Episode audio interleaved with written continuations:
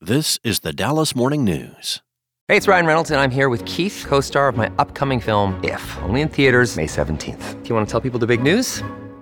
All right, I'll do it. Sign up now and you'll get unlimited for $15 a month in six months of Paramount Plus Essential Plan on us. Mintmobile.com slash switch. Upfront payment of $45 equivalent to $15 per month. Unlimited over 40 gigabytes per month. Face lower speeds. Videos at 480p. Active Mint customers by 531.24 get six months of Paramount Plus Essential Plan. Auto renews after six months. Offer ends May 31st, 2024. Separate Paramount Plus registration required. Terms and conditions apply if rated PG. It's Wednesday, December 20th. You can expect mostly cloudy skies today with a high of 67. More clouds will move in tonight with a low dipping to 53. Here are today's headlines. El Paso County and a group of immigration rights groups led by the ACLU of Texas sued the state on Tuesday, challenging a sweeping and controversial immigration law that allows for state and local police to arrest undocumented migrants. The lawsuit comes a day after Governor Greg Abbott signed the law and hours after Mexican President Andres Manuel Lopez Obrador said the Mexican government would also challenge the new measure, known as Senate Bill 4. Later in the day, the White House also criticized the governor. The lawsuit filed in the Western District of Texas was not unexpected, as multiple immigrant rights groups have previously said they would sue in hopes of stopping the law from going into effect. They argue the law is unconstitutional, as the federal government has sole authority at enforcing federal immigration laws. The law is scheduled to go into effect in March of 2024. Up next, the Colorado Supreme Court on Tuesday declared former President Donald Trump ineligible for the White House under the U.S. Constitution's Insurrection Clause and removed him from the state's presidential primary ballot setting up a likely showdown in the nation's highest court to decide whether the frontrunner for the GOP nomination can remain in the race.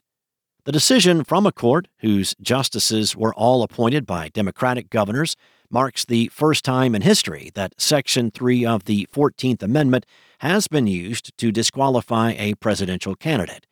Colorado's highest court overturned a ruling from a district court judge who found that Trump incited an insurrection for his role in the January 6, 2021 attack on the Capitol, but said he could not be barred from the ballot because it was unclear that the provision was intended to cover the presidency. The court stayed its decision until January 4th, or until the U.S. Supreme Court rules on the case. Trump's attorneys had promised to appeal any disqualification immediately to the nation's highest court which has the final say about constitutional matters. His campaign said it was working on a response to the ruling.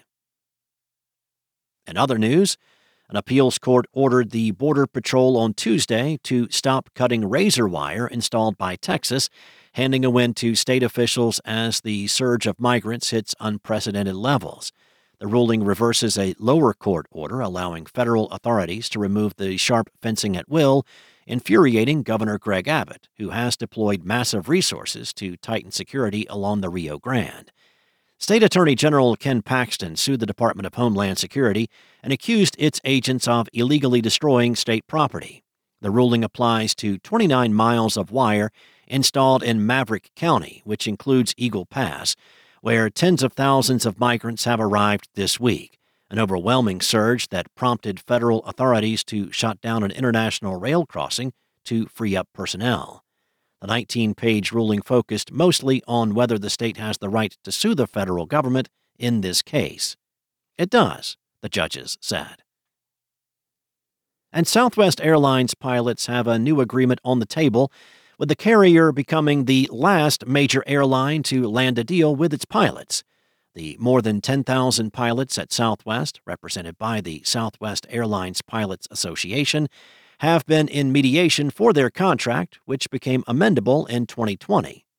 Contract details will be released after board approval, but raises are expected to match increases of 40% or more over four years that pilots at other airlines are getting pilots at Delta Airlines, United Airlines, and Fort Worth based American Airlines have all already come to agreements.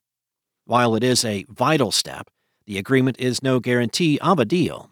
Southwest Airlines flight attendants with TWU Local 556 recently rejected a contract proposal, and other airlines have had to go back into negotiations even after tentative agreements were reached.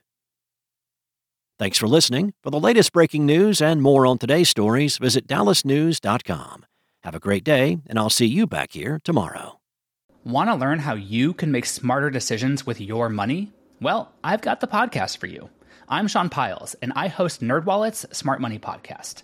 Our show features our team of nerds, personal finance experts in credit cards, banking, investing, and more.